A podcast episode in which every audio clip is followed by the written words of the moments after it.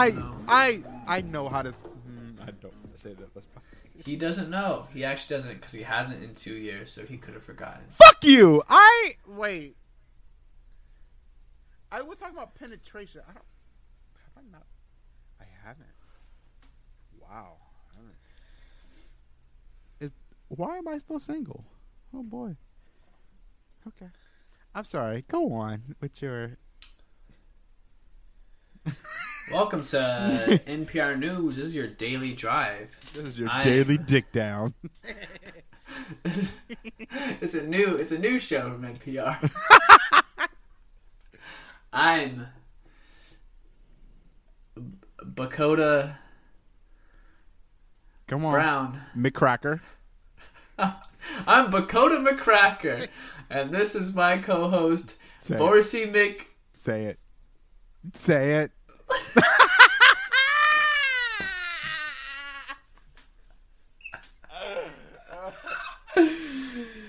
Oh goodness! Bro. Hello.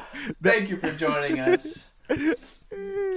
That Um, that meme that I sent you that is like for the million dollar question. like who isn't she messing with?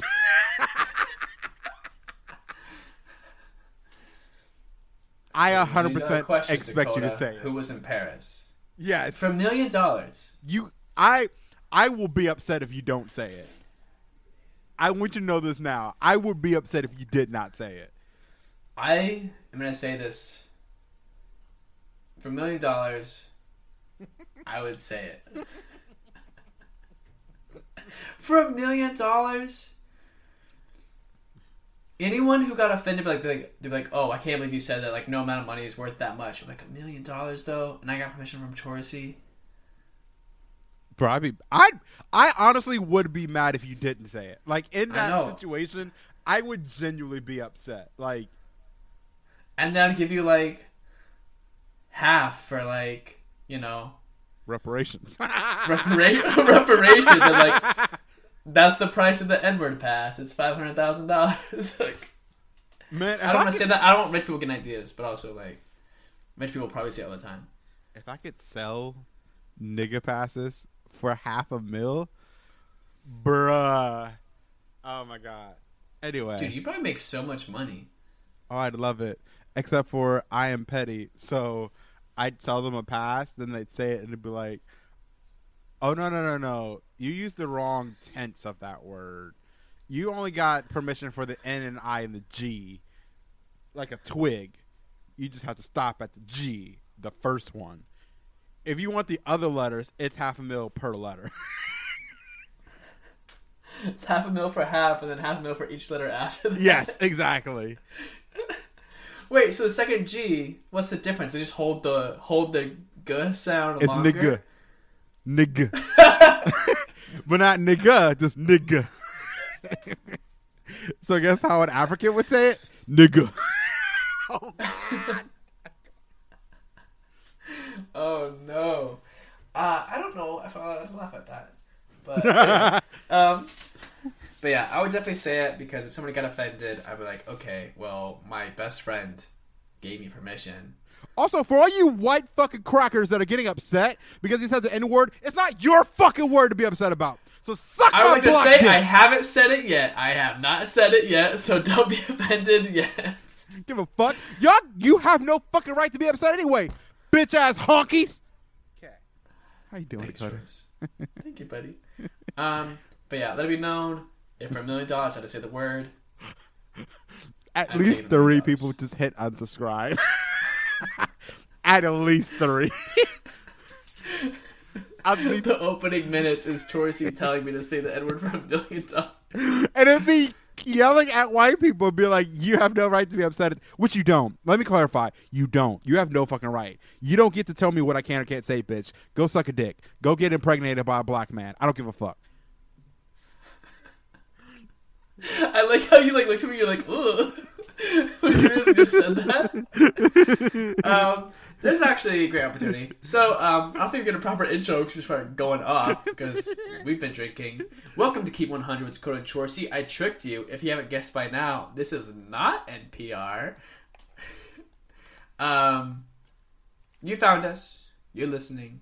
I'm we sorry. appreciate it. Buckle up. I'm not sorry. Honestly, I hope you listening to this makes your day worse. I hope this isn't fun for you, and I hope for some reason you're stuck listening to the whole call. That's what I think. Man, I gotta piss like a racehorse. Tough, buddy. We got an hour. You better pee your pants. You're at home. Bro, I got an empty water bottle next to me right now. Don't tell me shit. what? That works for me. All right. So if you heard from last episode or whatever episode, because honestly, there's no real reason you go in order. You can just go whatever you want. This could be the first episode you listen to. Yeah, time This doesn't actually last exist. ever episode you listen to. It's all relative, right? But in an episode that we recorded before this episode, who knows when? It could have been three years ago. Chorsey interviewed me, and now I'm gonna interview him. Yeah. So maybe I'll look up some of these questions. Maybe think of them off the dome. Actually, that's a great question. Oh boy. Chorsey, Yes, sir. what's your favorite way to receive dome? Oh, while I'm working. Absolutely. If I am sitting at my desk and you just like get on your hands and knees and start crawling, I like the idea of you doing that to torture me while I'm at work and can't show it. Oh, 10 seconds. Immediate, like just immediate nut. That is the hottest shit you could do to me. Like, don't get me wrong. Waking up to head, going to bed to head, breaking from lunch to get head, those are fine. But like, if I'm on a Zoom call like this, like the idea that I could have a nigga in this under this desk right now sucking my dick and you don't know, ah, man, absolutely, hundred percent. I there's just something about Hundred it percent, hundred percent. like there's just something about that taboo aspect of like yeah i'm like it kind of ties in with the last episode but in a very different way in the sense that you know how you and i talk about we can turn on that professionalism on and off and we can go from fun to professionalism i love the fact that i can have that sexual urgency and being able to express it in a way where no one knows and it doesn't affect my performance so still be able to mm-hmm. communicate like from the chest up, like I need to do everything I'm doing, but also get my dick sucked while I'm doing it. Oh. I did it to an ex once while he was playing a video game. I I thought that man was gonna propose to me. He I cause truly like I was just sitting there like playing a game and was like, huh. That's what happens. It just like pops in your head. It's like, let's try it, see what happens. And then after that, then he started doing it to me, like because he did it during one of my streams, and I was like, ooh, whoo boy, who this is a treat. So yeah, absolutely. Um, I would say I am not a big like roadhead person. Like, Yeah, I'm afraid that we'll be driving and then something will happen and I'll hit the brakes and they'll bite my dick off. that's not what I was thinking of. It's just not that sexually exciting for me. Like, like it's just uncomfortable physically. Like I'm in a car, I'm driving. Like I'm not horny in this moment. And if I am, bitch, wait till we pull over. Like, no, don't be doing this while I'm in the middle of like a fucking 465 driving down a highway to like, let me get that dick. And it's like, I'll kick you out this car. Ejectocito, cuz. I ain't doing this shit. Ejectocito, 'cause- Like, no. this is At least with video games, there's no risk of death. yeah. Like, what if something happens and I nut? Like, I close my eyes for a little bit. Nope, I just swerved and we're dead. Oh no, my like my fear would be like I see like I like to see men convulse when they nut, which in turn means I also have a little bit of it when I do it. And the idea that like I busted is like, oh shit! Like if my foot like Exactly. hits the gas and then it would just dead and ditch. And I just noticed like in my obituary he's like he died getting his dick sucked the way all men want it. He died doing what he loved. Get his dick sucked. Like no no no no I don't want that. So yeah. Um yeah, does that answer your question, sir? It does. And I definitely agree, like, on all counts. Like, Um, it's a little different with my current job. Uh, I couldn't really get my dick sucked as much when I'm working. There's certain times I'm working, doing planning or stuff, or like general like staff meetings. Mm-hmm. It'd be okay, and I'd definitely down because it's like it's hot. It's like the idea of like being teased. Like I can't really do anything. I can't, you know, but it's happening. I love that, and also like playing video games. Like yo, absolutely. Suck my dick when I'm playing video games. That's incredible. Like I'll, I'll propose on the spot. Like yo, that's hundred percent, hundred percent. Like that's inc- that's great. So definitely agree. It's great to do Um, it with non-actor people because, like, we are a little more professionally trained in in a sense of like being able to know our body and our facial expressions to hold it. I love to see men who don't have that training struggle to hide it. Yeah. Like we've we've had to learn how to not laugh when like on stage someone accidentally does the funniest fucking thing you've ever seen in your life and you can't laugh. That's hard. Especially knowing me as someone who like above all things loves laughing and having fun. You're like, mm-hmm. "Oh, in this moment I can't laugh." When at any other time I'd be crying right now watching that. Wailing. That's- yes, That's how I know like, all right, acting lessons have worked out. yes, exactly. Like, and you feel it. Like you can, you can literally feel the laugh coming, and like it builds up right Mm-hmm. here on your cheeks. Yeah, And and, then like once you recognize, it, you're like, oh Oh no, no! oh, oh no, oh, and like you start doing things with your mouth, and it's like, all right, I'm gonna bite my tongue. Like, I don't care if I start bleeding right now. Like, or like I start like digging my nails into my skin, and I'm like, if I redirect this pain, it'll I'll focus on that, and then I won't think it's funny. And it's it is a wild treat. That's the shit I've done. Or it's like, you know what? We just gonna we're not gonna focus on it. So yeah, I'm trying to think. Is Awesome, there I'm gonna go off. I'm gonna go off that one. okay? When was a moment, maybe like your favorite moment, or that like just like a notable moment that you've like the time where it was like you wanted to laugh but like couldn't. Whether it's like just totally inappropriate to laugh, or like it's something that wasn't funny, but something happened that was funny. Ooh. Ah. Laughing at something that wasn't necessarily funny. Or is a situation where you shouldn't be laughing, but it was like something happened that was hilarious. Something like, oh, you were in trouble and you started laughing, or like something was going on, you started laughing. Hmm. I don't know. Um. I don't know if I tip. I don't think I typically laugh in those instances. I don't think. I know I have laughed when someone has told me someone has died. So, to clarify, the death itself was hilarious.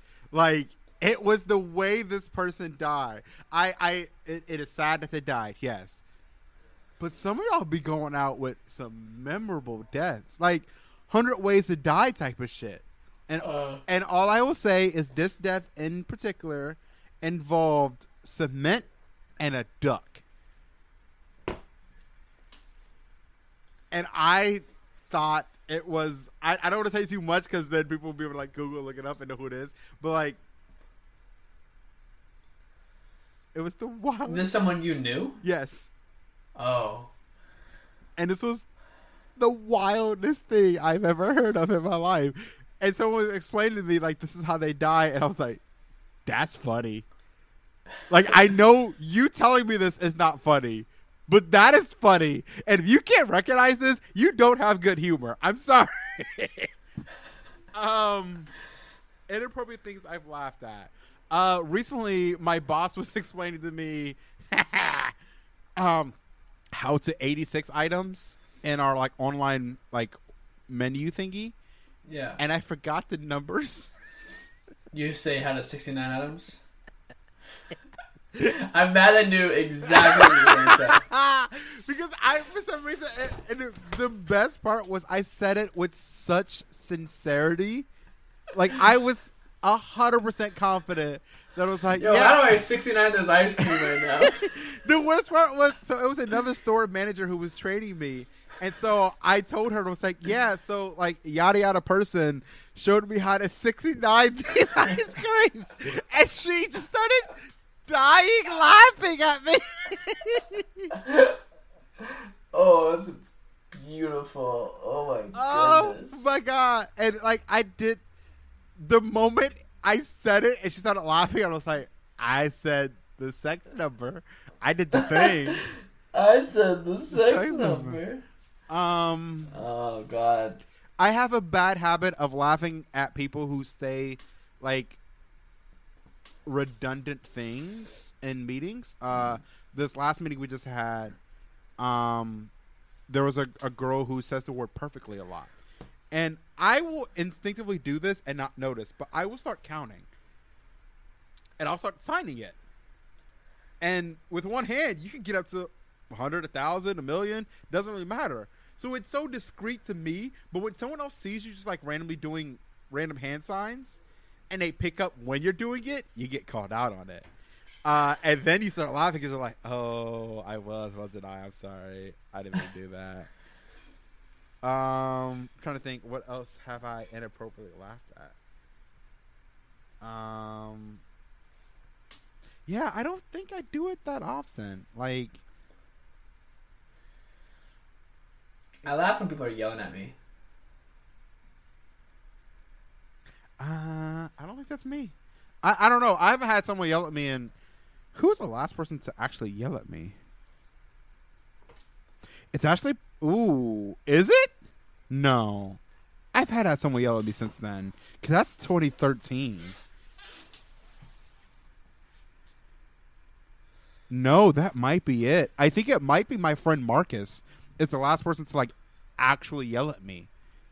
Um, and this was when I was a freshman, and we were having like a no, that would have been 2014. It'd have been my sophomore year. Um, we were having like a deep conversation in my RA's room, and there was, I just kept making the same like problematic statement about him and like generalization about him being a Christian man over and over again, and he eventually blew up on me. Um, I don't think I've had, like, I don't really have a lot of people yell at me. Yeah. It's really like when I was a kid and like like I have three sisters, so if someone did something wrong and didn't know who it was, all four of us were like lined up, like this is military family, like at attention against the wall, like being pretty much interrogated. And like I knew it wasn't me because like I was a good kid, because I was scared of consequences. Let's be real. And then I'm older, and everybody's like, "Oh, there's not consequences for being annoying and funny as shit as that I am, that I will claim." I was like, "Oh, I have free reign to do whatever I want." So when like, people get mad at me for me saying a joke, it's even funnier now. Yeah, Um, that's fair. especially because I don't say, especially because I don't, I don't say problematic jokes. I just don't take things seriously, and that aggravates people. But I digress. But as a kid, if we getting lined up, getting interrogated, yelled at, there'd be times where I was like, I'd like be zoning out. when being like when we're all being ripped into by our dad. I was just think of something funny. Rib. I said,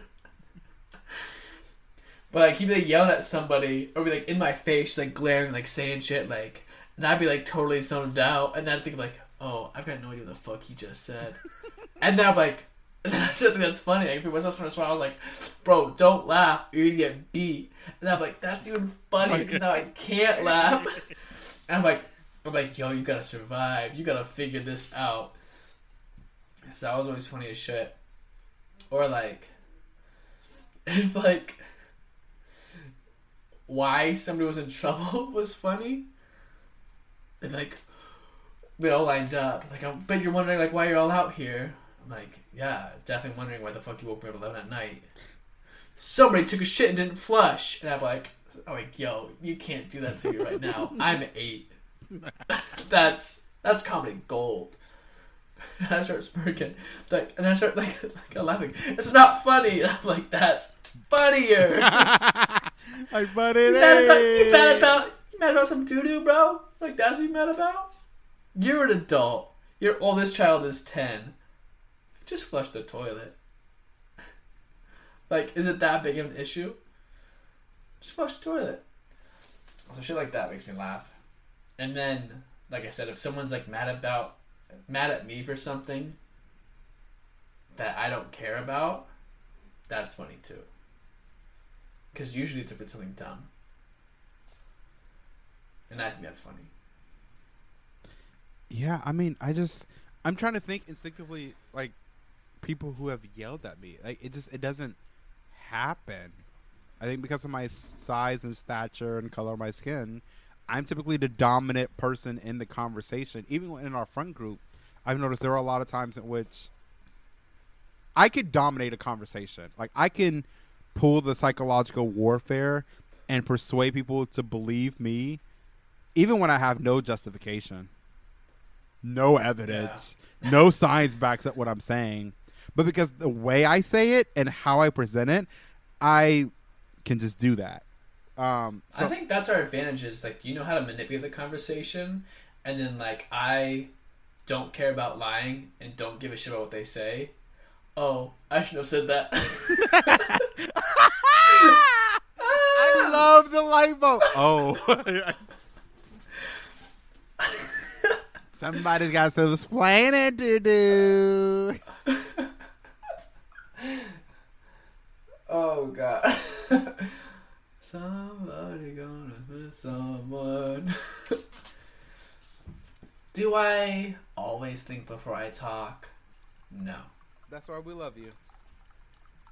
But does that lead to more eventful conversations? Of course. Oh no, it's on my face. The fruit punch is on my face. Oh, it's funny. I was watching you pour the drink. I was like, "Oh, did you did the Malibu splash for punch on your face?" Yeah. Don't. There it is. Chorsey keeps deep throating a gavel. I'm not. You, uh, yeah, you're not really deep throating. You're just kind of Oh. sipping it. Okay, next question. Mm-hmm. Oh, I keep burping. All right. Oh, this is a throwback to last. Well, when we recorded last. What do you think is your biggest flaw? Oh, what do I think is my biggest flaw? Uh, Yeah. I had an answer, but I was a lot more sober when I had the answer. So let me give me some seconds to just kind of randomly talk about my life as I figure out what I think that answer was. Okay, there it is. Cool. I do not value relationships the way other people do. Hi everyone, this is Chorsey. Hope everyone's enjoying the episode. Um, I just wanted to give a quick content warning about what's going to happen next. I know this is something we don't traditionally do on Keep It 100, but um, in the conversation, there is a discussion about sexual assault and abuse. And while I know our adult themed comedy podcast uh, can be edgy at times, this is obviously a very serious topic, and we do delve into these issues on a regular basis. Um, but if you are not prepared to receive that type of content, I understand how triggering that can be. So I wanted to provide a content warning before it happened and give you the opportunity if you want to skip this section of the episode, you are more than welcome to. Um, the best place for you to start if you want to skip to about minute 32 and 10 seconds. Um, that way you'll miss all of that aspect of the conversation, but still be able to enjoy the rest of the episode. Thanks everyone for your understanding and your support, and I hope you continue listening. And let's get right back to it. Um, and I mean all types of relationships. I put too much energy and effort into romantic relationships and give it too much of a priority in my life, which I'm working on. But I don't put in enough effort into maintaining connections with my friends and then turn Oh. around and complain about the fact that I feel like I'm lonely and I'm bored and I don't have friends. Oh no, this Um, is hitting home. Yeah, this is. and even the same thing with my family like i i am very close with my parents but i have such a huge family that i i don't feel like i have a close relationship with and part of it was because i didn't Ooh, how much do I want to say this on the podcast? Well, no, actually, we should talk about this. Um, so part of it's because I didn't grow up with a lot of my cousins. I was in the weird, awkward age in between, where my cousins were either at least three years older than me or four years younger than me, there wasn't a lot of healthy in between. Um, I had an issue with one of my cousins that I was sexually assaulted by. So that side of the Oh. family became very um volatile towards me when I was a child and felt like I was trying to distort a family. Um, and it's it's created a lot of divisions and issues in that family. And to be honest, I I don't think that repair is ever going to happen. I think my my grandmother wants it to happen, but I don't think my mother and my aunt are ever going to have the relationship my grandmother wants. It's it's never going to happen. They are two different women, and their ideologies and how they should conduct themselves are just very different. And it's it's very interesting because they grew up in the same household, but just how they perceive their womanhood and how they should express their blackness is very different. And while I am I am never going to be the person to tell another black person how they should express their blackness. My mother has a very strong opinion about how you should conduct yourself, and that is perfectly fine. But I also understand that how we and our family conducts our blackness is not how every f- black family does it.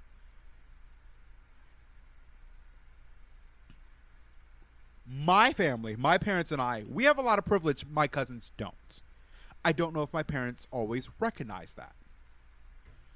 Um, so there, there's very much a disconnect in terms of how we should live our lives. Now, yes, there are some morally things that I think as to why my, my mother and my aunt disconnect so much.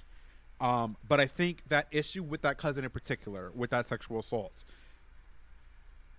highlighted a lot of the hatred of my aunt towards my mother. And my aunt would never a- admit it. My aunt would never talk about it. And she does not believe in taking care of her mental health. And it has destroyed not only her life, but it has and continues to destroy her kids, her grandkids, and to set them on a path that leads them to doom and destruction rather than success. And there was a point in which we, as in my, my mother, my father, and I, had to make a conscious decision to separate ourselves because we did not want to go down with them. I I realize how dark and deep this is getting right now, but No, it's important. my parents had to make a decision to take care of me, to set me up to be as successful as I could be, and to give me the best possible life I could.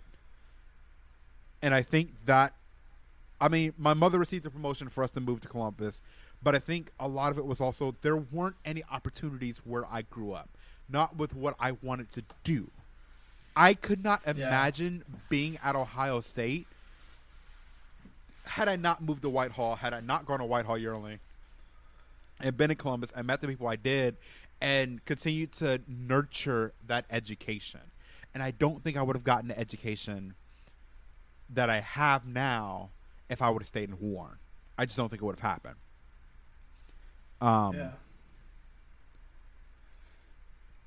I'm saying all this to say, I don't think a lot of people I've noticed have this very staunch ideology of like your family is your bloodline and you should always take care of, reach out.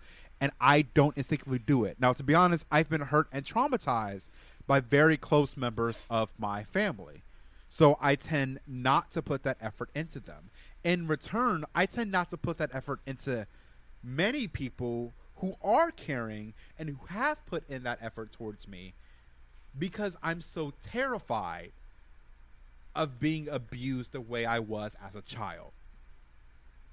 On top of it, having my best friend being murdered only created a bigger wall Yeah. because I yeah. I once I finally did make that decision as a child, because I was a teenager at the time that happened. Um, to kind of let that wall down, he passed away. Why the fuck would I ever want to trust anyone like that again? Well, I did it years later with my ex. someone who I was kind of caught off guard by because I didn't think I'd find anyone who was romantically or sexually interested in me. But I did. It was wild. I let them in, and they took advantage of me in ways I did not know was possible. So I continue to have these experiences where I give someone that ultimate trust and then it's broken. So in return, I kind of live a life of like a hermit crab a little bit in a sense of like I don't I don't like giving people trust. I don't. I don't like giving people all of me because and it's not even a sense of like I don't have the evidence to back this up. I have actual lived experiences from being a child to being a teenager to being an adult where it continues to happen, where that trust is broken time and time again. And it makes it difficult for me to want to continue to trust people and to try to have romantic relationships and let people in on that deep level because I know I have a lot of fucked up like mental issues that I'm trying to take care of. And I feel like by letting someone in, it will only add on. So I just I just kind of stick to myself. And I'm okay with it. I and I have great friends who I will communicate and I trust a lot and I talk to, but I know for a fact that I still have a wall up. There are certain things I don't ever express or talk about. And just, I mean, there's just some things in general we should keep to ourselves. There are just certain things some people will not know about me. That's the way it should be. But there are still walls that I have up that I, I am working on trying to release uh, and be a better person. But I think in order to do that first, I need to secure who I was as a person.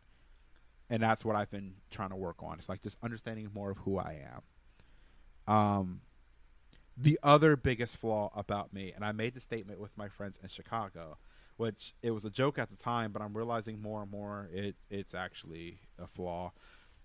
But it's a flaw that would ever be fixed. Because I know my flaws. But I almost always refuse to fix them.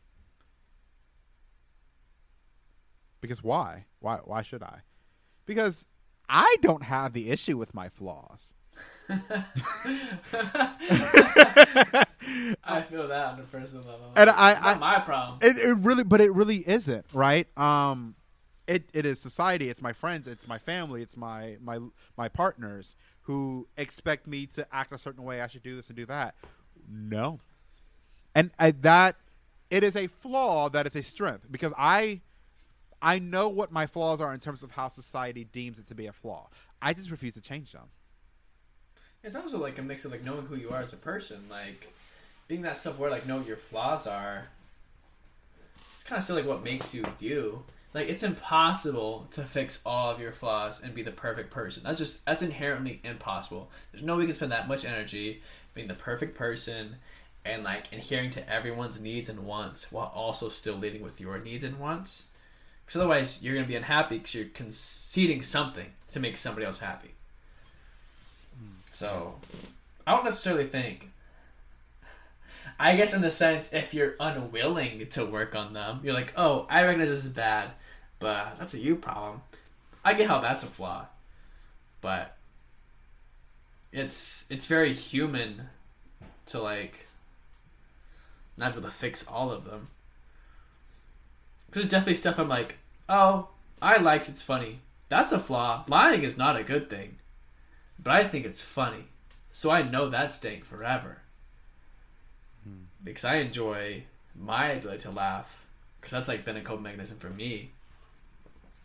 Like laughter is a coping mechanism. Like I was like, oh, you shouldn't make jokes. Like, go to therapy. I was like, yeah. Well, if I stop being funny because of therapy, then I'll definitely kill myself. So, think of which one it is. But yeah, I mean, like, it's just funny to me, and like that helps me get through things. Like, obviously, I'm working on my problems, but like, Yeah. Laughing and making jokes helps me a lot personally. But um, yeah, kind of going back to things you said before. Like, for one, wow, I think I absolutely had no idea that that happened to you. Um, because we've never talked about that. So if you've seen the recording later, like my reaction is was live. I was like, oh, like I had, I don't think we've ever talked about that. So I I'm was like, so sorry. I thought. my heart was like broken. No, I don't think we've. I don't think we ever talked about that. Oh no, I am Um, so sorry. No, you do. You do have nothing to apologize for, Chorsey. I love you. You you know that. Like I love you more than like most. Like you're like besides my family, you're mo- say what? Most penguins. All penguins. Like besides my family, you're like number one. You are you're literally my best friend, dude. Like I like that. It broke my heart. I was like I had no idea, but like. And I totally get it. It's traumatic. That's why you wouldn't like share something like that. Like I 100% get, and especially like knowing our relationship. It's not like we do talk about serious things often, and that's something really valuable about us. That like, Mhm. like we're talking, we're very very goofy, but we also keep things serious between the two of us. Is like, I understand why that's never come up. So it just broke my heart when I heard it. Um, but the other thing is about like your relationships with friends and relationships. That's something I really relate to.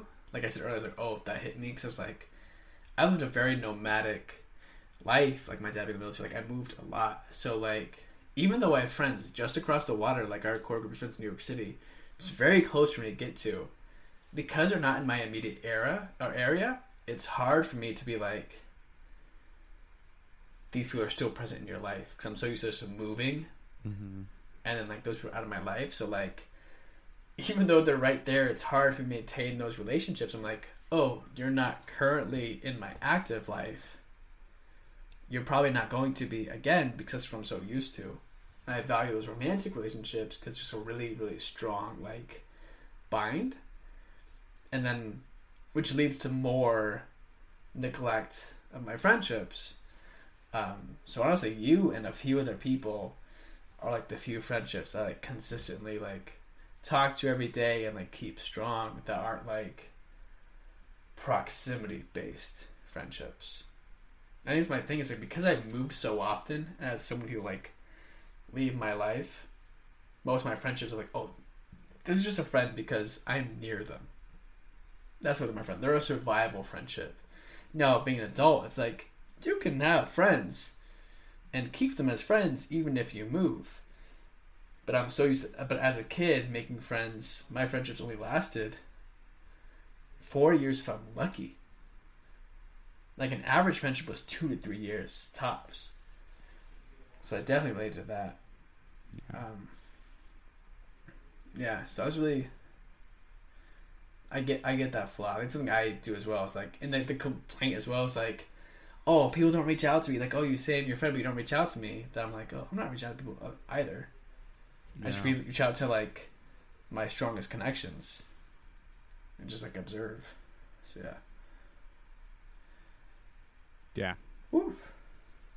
Yeah, that was deep. That was deep. I th- that was a good conversation. I'm glad. That's one thing I'm grateful about this podcast is that like we do keep it like keep it funny, but we do our best to also talk about like serious things. Um, yeah, I'm grateful you told me, and also our listeners. but yeah, um, yeah, of course, like we're dropping some links. Um, where this chat, so please, please, please utilize your resources. Um, yeah, I love you, dude. But next question. Moving on, moving on, moving on. Moving on. That's the first moving on we've used because we're like, damn. The other moving ons we used are like, oh, we're gonna get in trouble for saying this. Yeah. Um, so let me drop. Let me bring up a topic that will like lead us into that. More of us getting in trouble. Um, besides racism, what is your least favorite thing that white people do? Would you like to lead into that? That was wild. It was good though. It was correct. I've been thinking about this recently. You lie about what good fried chicken tastes like. Uh, Don't say you like me. Do oh, not put me in the script. Uh, no. Um. Um. Oh, if we're not including racism, I would have to say it is the the control, the wanting to control what women do with their bodies, um, and how gender nonconforming people should identify is what Ooh. because uh, these aren't issues that directly affect me, right? I'm not a woman. Yeah. Um, I am cisgender, so I, I align with my gender identity. But there's something that always irks me about, and usually nine times out of ten when I'm having this conversation, it's with a white person. That's why I make the statement. Just the the overall wanting to have ownership and agency over bodies that don't concern you. Right? Like if you're speaking from your experience and like how to take care of you, then I feel like you should have every right to to do what you need to do to take care of you. But specifically old white men t- telling what women and gender nonconforming people can do Uh, their don't say bodies. old. There's many young men that this as well. There are, very true. This is a white It- man problem. it just it it bothers me so much and i don't know if white men even notice their sense of ownership in their language for example why is it always like mr and mrs why is it not mrs and mr you know why does that phonetically sound awkward to us it's because we've been trained to think that the phrase should only be Mr. and Mrs. Well, why can't it be Mrs.? You know, why is it always um like oh, this is the wife of such and such, but you almost never hear this is the husband of. Um or even in a classroom setting, if a female presenting professor has gotten their doctorate and says they want to be addressed as doctor, yet male students they'll decide they want to address them as miss or ma'am, when they've been told explicitly you need to call me doctor, and then other male professors are like, "Oh no, it's fine. You shouldn't worry about it." It's like, no, if you earned that shit. yeah, if you earned it, you deserve the right to be called doctor. It does not matter what your doctorate is in as well. Okay, just because people think, oh, well, it's a medical degree, you're not a real doctor. It doesn't fucking matter. Do you have a doctorate degree? Bitch, you earned that. Work that. Flaunt that. Mm-hmm. Flourish that because you fucking deserve it. Because that shit is not easy. And you're probably in a lot of debt because of it. And I honor you for that because you can work for the next 40 years paying that shit off. But. You better work at a good college, baby, because otherwise that ain't going nowhere. You know what I mean? Like I No. I think that is the biggest thing and I specifically because they are not issues that directly impact me is why I feel so strong about it because it is easy to be upset about racism because I am black. Right? Let's be honest. But I think it is very different because while I don't have a lot of privilege, I do recognize I still have some. And as a minority, I feel like it is my duty to try and support other minority groups and use what privilege I have in those spaces to uplift their voices.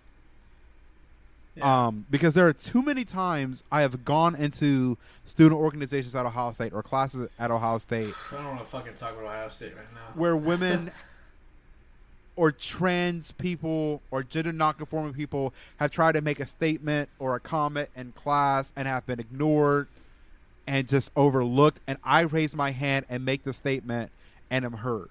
And that is problematic. And professors don't see that. Right?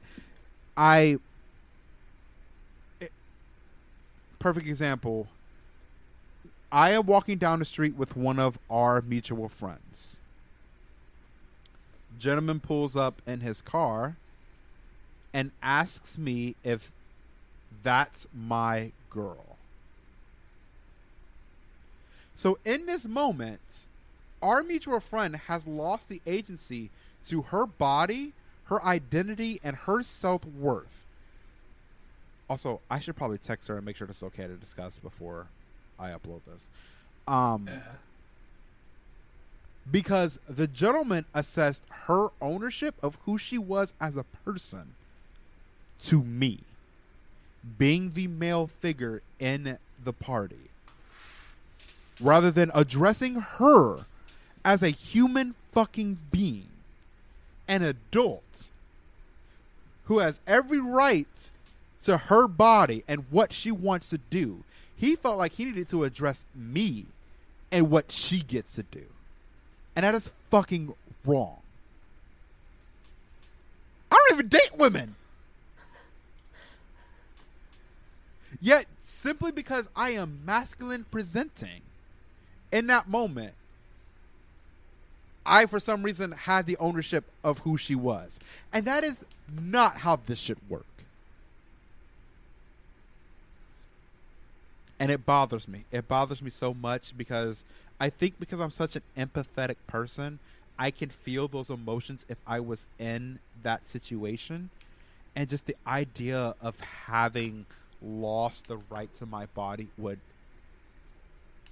ruin me. Mm-hmm. Um, so I do try to focus a lot of my time and effort into protecting others. I I I try. It doesn't always work. Sometimes there are awkward um, moments where you have to choose your own self survival over someone else, and I will recognize that my advocacy is not perfect because in those moments there have been some times where I've chosen to protect myself to survive and just let whatever happened happen and then console the person after the fact rather than saying something in the moment. I, I know this. It, it is it is a very hard practice. I do try my best to embody it and and, and protect people as much as I can, um, but I am not perfect at it. Yeah. I do not remember your question, so I am not sure how I got to this point. I don't. Oh, I don't know why either. I can't remember this one either. But like, I, was thinking, I was like, cause made me think of the question you asked last episode, of like, would you date me if I was a woman? I was like, damn. If Chorsey was a girl, because, because like when you say stuff like that, it's like really like speaks of like, I think we've talked about this. And like I like as a white male, I really try to utilize my privilege, like something I like. I pride myself on and I try to do more like recognizing the moment of like even something as simple of like if I see a friend or like not even a friend like in a, like in a meeting like uh, minority whether it's a woman person of color or both regardless of what the because as a white male I know everywhere I go I am the person of power like that's just the way the United States works it's the way Western culture works that's just what it mm-hmm. is is that like I try to like college it like if somebody asks a question, even if someone's like trying to like it's like, hey, they had a question. The amount of times somebody's been raising their hand forever and then I raise my hand, I'm immediately picked, it's been insane. It's somebody I recognize as a kid. And I'm like, oh, they went first, so they can go, and then I'll go. Like, oh, you already had your hand raised. I'm like, okay. And then I feel awkward because I'm an awkward kid.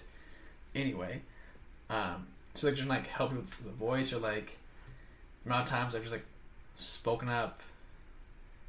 Just because it's so weird because like it's basic human rights is it's weird. I think it's my biggest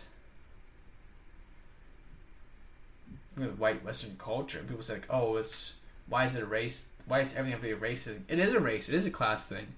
Then we talk about i can't remember how this conversation started um oh like why white men have to feel like they have to own other people's bodies it's inherently a power thing racism is a power thing classism is a power thing. Misogyny, sexism, it's a power thing. And it's predominantly in white Western cultures. Does it exist in other cultures? Of course it does. Most cultures are patriarchal. But it's worse in white Western cultures. Which is what and it's most prevalent here in the United States. Like there was a tweet a while that I saw like last a few weeks ago. Someone was like, oh, the United States, the only like 18th century constitution still in use today. And someone's like, yeah, we can fucking tell. it's inherently hmm. outdated. It's not good. It doesn't serve a purpose. Like, oh, what would the founding fathers think about this? Like, I don't give a shit what they think. Like, just because Yeah. they created the country doesn't mean they were perfect. No human is perfect. They literally own slaves. They literally owned slaves. Like, we were supposed to believe that George Washington's teeth were wooden. Do you know his teeth were actually do you know what his teeth, the George Washington teeth, actually were his wooden teeth? Is there an issue about his teeth? I, d- I don't know nothing about this. So when we were taught that George Washington had like wooden teeth, they were his slaves' teeth. His dentures were slaves' teeth. They were not wooden teeth. I'm gonna fact check this real quick to make sure. So if I'm wrong, we can edit it out. this is wild. Oh man, it's wild that you were taught this and I was not. No, no, you want to look it up. All right, we're going to Google. Yeah, it's not wood. Yep. So he had multiple sets of dentures, which were made of ivory, metal alloys, and teeth of other humans, mostly slaves. Wild. Yeah. Honestly, not surprised. So I think that's surprising. Just because they created the country doesn't mean they were perfect. And Yeah. too many. There is not, and that's my biggest thing. It also leads like you know, the mass shooter rates in the United States. It's not an attack on white people. It's not a war on white people. Just because other people are getting rights doesn't mean you're losing yours. That's the biggest problem. And then you have these wild ass people knowing knowing they're doing more harm than good, like Tucker Carlson. Oh man. One of the biggest reasons I want to get famous is so I can publicly shame people. but another thing that I have to check because the way that I am, I don't think I say this on there. I'll tell you privately. But like, I would, I would just go on people. I would like, if there was a purge, Tucker Carlson, Ted Cruz. That's all I'm gonna say. if there's a purge, that's, that's what I'll say. You've said this like thirty times in the in the podcast at this point. Oh, they are they're despicable human beings. I want to say when either of them die, I will cheer. I will send hate mail to their children. They're like, "Oh, Dakota, that's disturbing. That's disgusting. How would you do that?" I was like, "Oh, your opinion doesn't matter to me, so I don't care if you're upset at me." And if someone close to me says like you shouldn't be doing that, only a few people's opinions will matter. And of those few, even if their opinions matter, no one will get me to not do it. like I want I want anyone listening to know when Ted Cruz and or Ted or Tucker Carlson die. If you think you're important enough to get me to not send hate mail to them and or their fam their families, you're not. If God came down and said, "Don't send hate mail to this person's kid," I would say like, "Why let the Holocaust happen? Flip them off and do it." so, so you know, yeah, it's. I don't know how we got to this. This comment, this went crazy.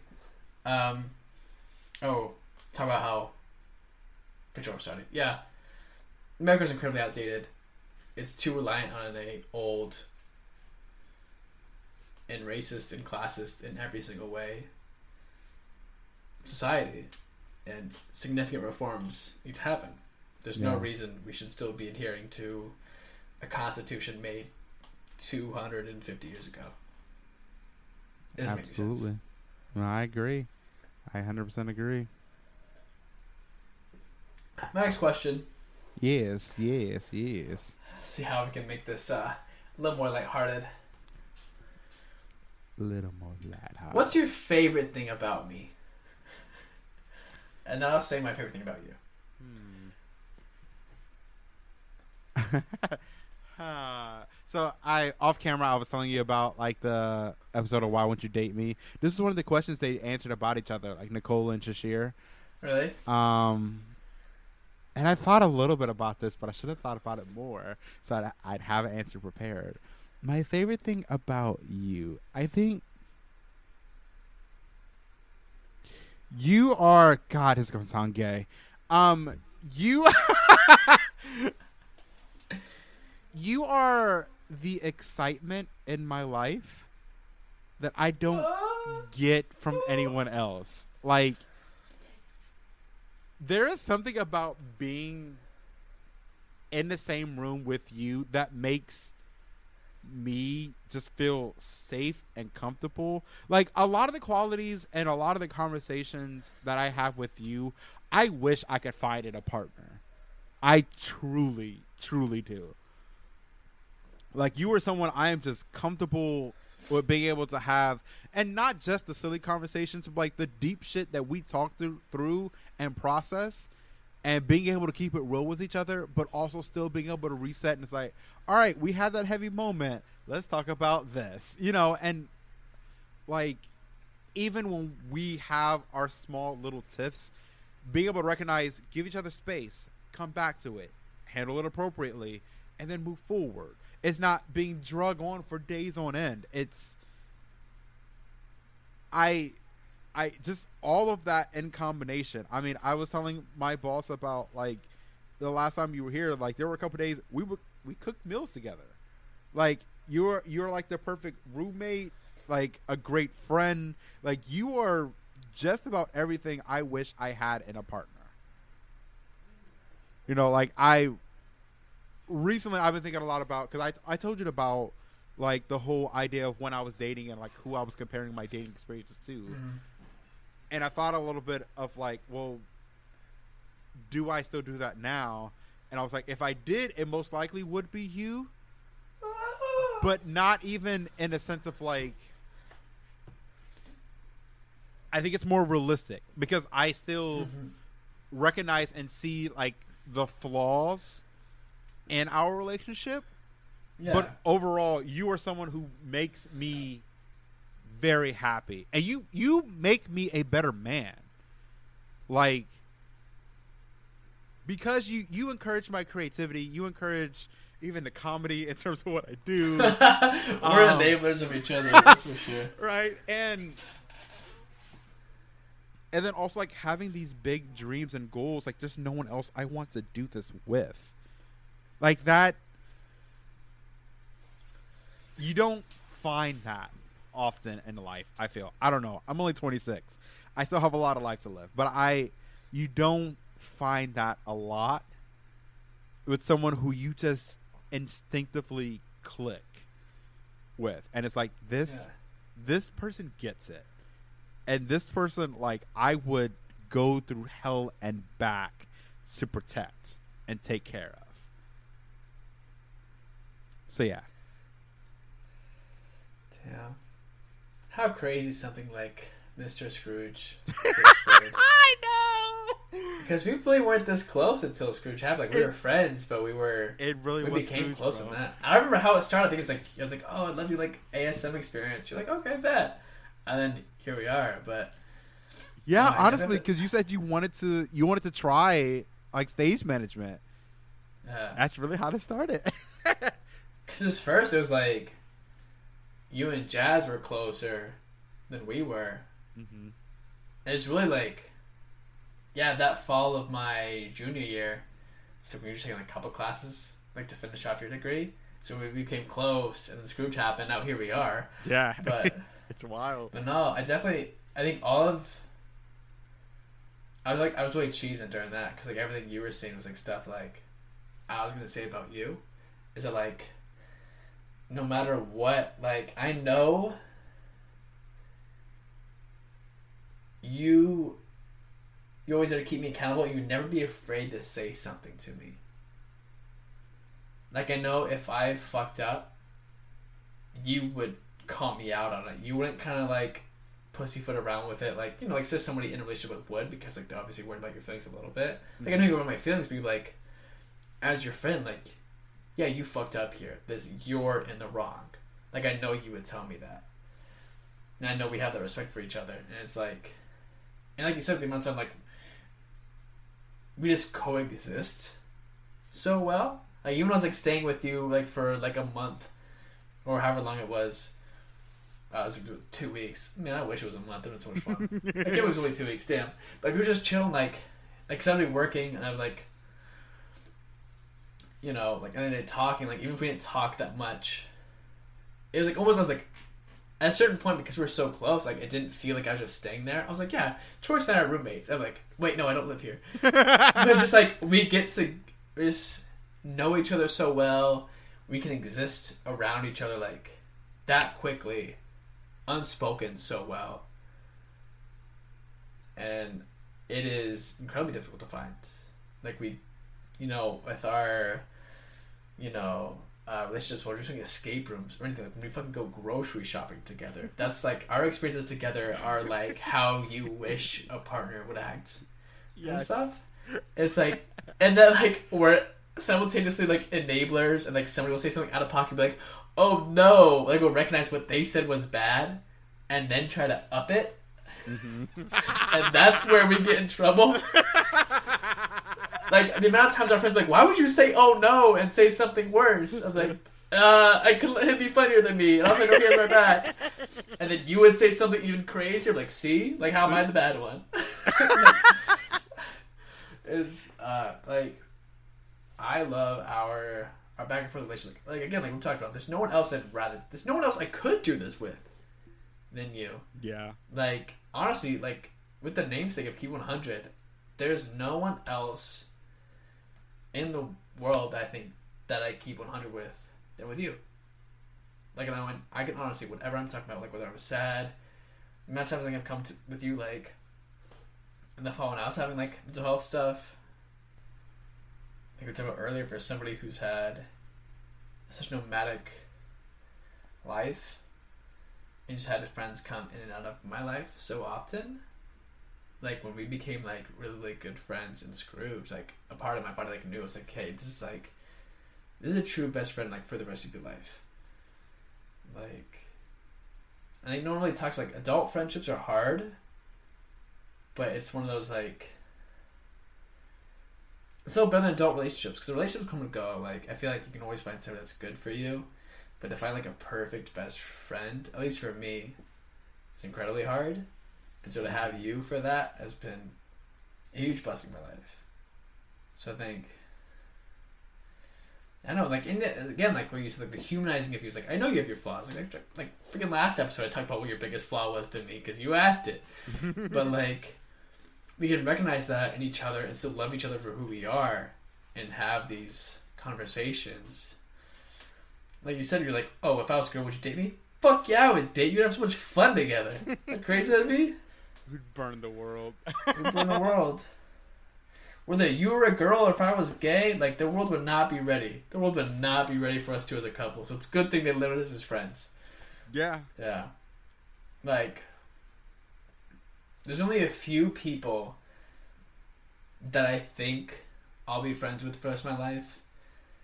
But I think of you, I know for a fact you'll be one of my best friends, if not my best friend for like the rest of my life. So, so yeah. I love you, buddy. I love you too, man. Thank you. Make me smile. Yeah, Yeah. I I like to describe it as like you are like my friend soulmate. Like Yeah, yeah. like in that in in the moment, especially in a moment when I I would admit I think in a moment where I needed you. Cuz I think when that was developing was when I was dating that ex in particular. yeah, Um, Yeah. I, I, I just, I, cause I mean, we we've gone through so many highs and lows together, and I've been able to see you grow as a person since I met you. Like the Dakota I first met is nothing like the man that's in front of me right now. Nothing. Nothing. Other than maybe the amount of alcohol, which honestly, no, not even the same. Nothing the same. Like Do I drink more now or than before? I feel like you drank more before. Oh yeah, I limited Yeah. myself for a mental health thing recently, so that's fair. Yeah, I definitely drank more in college. Yeah, I definitely Ish. feel like you were. Yeah, it, it is. you don't you don't find people who you just like, nah, it, this works. It, it clicks. Yeah. And I mean, and it clicks on like. Again, finding someone who you can click with on a because I was a very staunch like, I will not mix business with pleasure. Like I that was the thing I had when I first started stage managing. I was like, I will not work with friends. I will not work with my partner. Like, and to be honest, going forward, I still don't know if I'd work with my partner, but I know I could work. Or with with the you, partner is difficult. Yeah, but I know I could work with you, and it wouldn't affect our friendship. yeah. And it goes We've back to the done fact it. that like, We've yeah, done we, we've done it. multiple times. Like it's not even like Yeah. like we have done it in different jobs, different scenarios. We have done it, and it has been. Yeah, It's actually made that work environment stronger. hundred percent. Like, like, I feel like the like when you were stage manager, I was ASM. That's more of like a diagonal relationship. Like I'm below you, but like not like like directly below, but it's like still like some like sort of respect between the differences versus like the manager and um, room advisor positions, Yeah. right? So I feel like ASM, at least in my brain, the way it works like in the flow chart is like ASM, of course, is below stage manager, but I feel like it's kind of like a diagonal, which is like still mutual Yeah. respect that goes back and forth. Yeah. Definitely diagonal like this versus room advisor and manager like this. Yeah. So like, I've worked both with like diagonal and below, and then like I say this like a side by side relationship, but also in class and stuff. Like we can work, yeah. And honestly, I don't know. Like looking forward, any position where I'd be working above you, but I know we'd do well on that as well, because it's the whole like our relationship of the mutual respect and like when we're working, we're working. Yeah. But the second the work is over, but also I, I couldn't foresee any job we'd be working at that I'd be above you unless it's like a place where I got you a job. I could see it if it was a personal project that you wanted to oversee, Okay, that's fair. and it'd be like, okay, like I will be your second hand in command because this is your vision, and I I would like specifically want to. I'd almost be like a coach in that instance of like, I want you to run this the way you see fit, and I will be your support in this instance. Whatever you need from me, let me know. But this is you. Like I want your name on Yeah. this. This is your idea. I want you to make this a reality. Um, so I could definitely see it happening in that sense because I, with what we have talked about before, I I have a couple ideas in which there might be some projects that you would take on and they would just be your projects, and like Yeah. we would talk about them, but like in terms of like who would make the decisions for the project, like you can talk to me. But the final okay is with you. Even if like in terms of the overall job structure, like I am technically over you. If it's your project, that means if I want to make a change on your project, I still have to go to you. And if you tell me no, even though I'm your boss, I'm going to respect that. And I think that's one of the mutual respect as well. Like, it's hard to work with friends, but like when you have a friendship like ours, it can be quite easy to work with friends because you know, like, we respect each other as people outside of that work relationship, and that like we'll truly take each other's ideas into account. Because like I'll have the project in mind of like what I think would work well under your ultimate vision of your company, and like I know for a fact if it was a work argument a work argument would not permeate into our personal life. Like, of course they do, but if it's like, if we never ever talk about it, like at home, like we're sharing an apartment, like, hey, this is why I think this.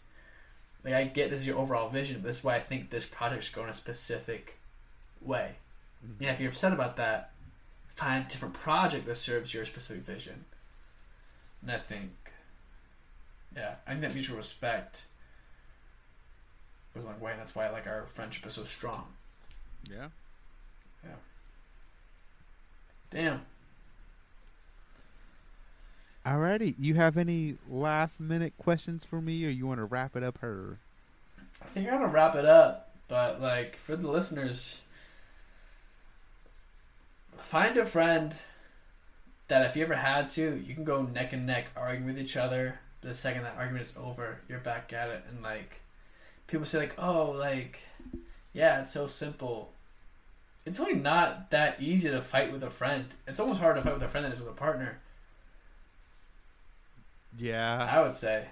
Yeah, I mean, because especially like if it's a new partner, where you're like, listen, I can find another person to suck my dick. Yeah. It's like, it's like, yo, like I could get this from anyone. Like I'm not gonna deal with this fight. Uh, that's fighting with a partner is the quickest way to find out what the power dynamic is in that relationship. Uh, yes, it is. Yes, it is. You, it's a treat. But find a friend like Chorsey who supports you and says sweet things about you, makes you want to cry two episodes back to back. That's all I, I- gotta say. I do enjoy making people cry. I also enjoy. Never mind. I ain't gonna say that. All right. Say it.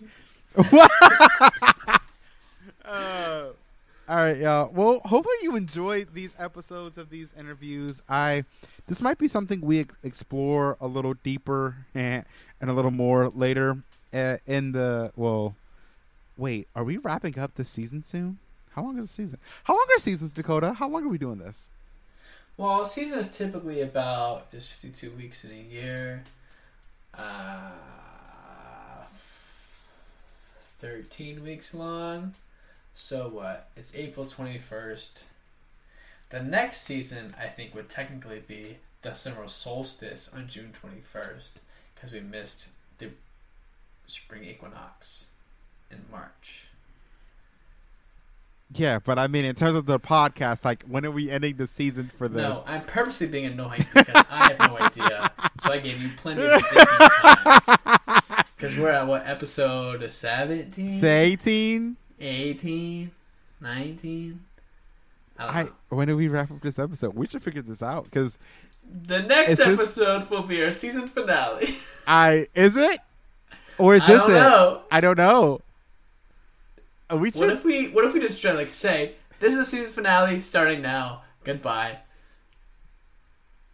I feel like we got a few more episodes before the season finale. All right, y'all. Thank you so much for listening to this episode of Keep. Uh, can you do it? I've been drinking and I've been hiccuping. I've been drinking. I've been drinking.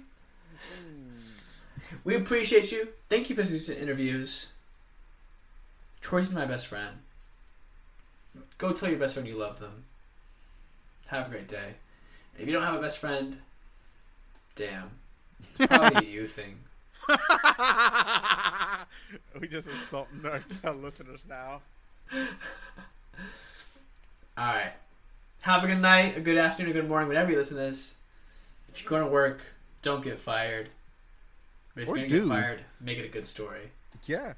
And then email us so we can read about it. Honestly, Ooh, tell yes. yes. email like message or email us on whatever social media. Um your like favorite work stories. Let's do that. Let's do like a work I like episode. Work stories. That'd be fun. I like that a lot. Yeah, send, send us your shit. Send us your shit. I mean, don't send me your shit, but like send me your your. Yeah, okay, all right. I'm done. I'm done talking. Alright, cue music.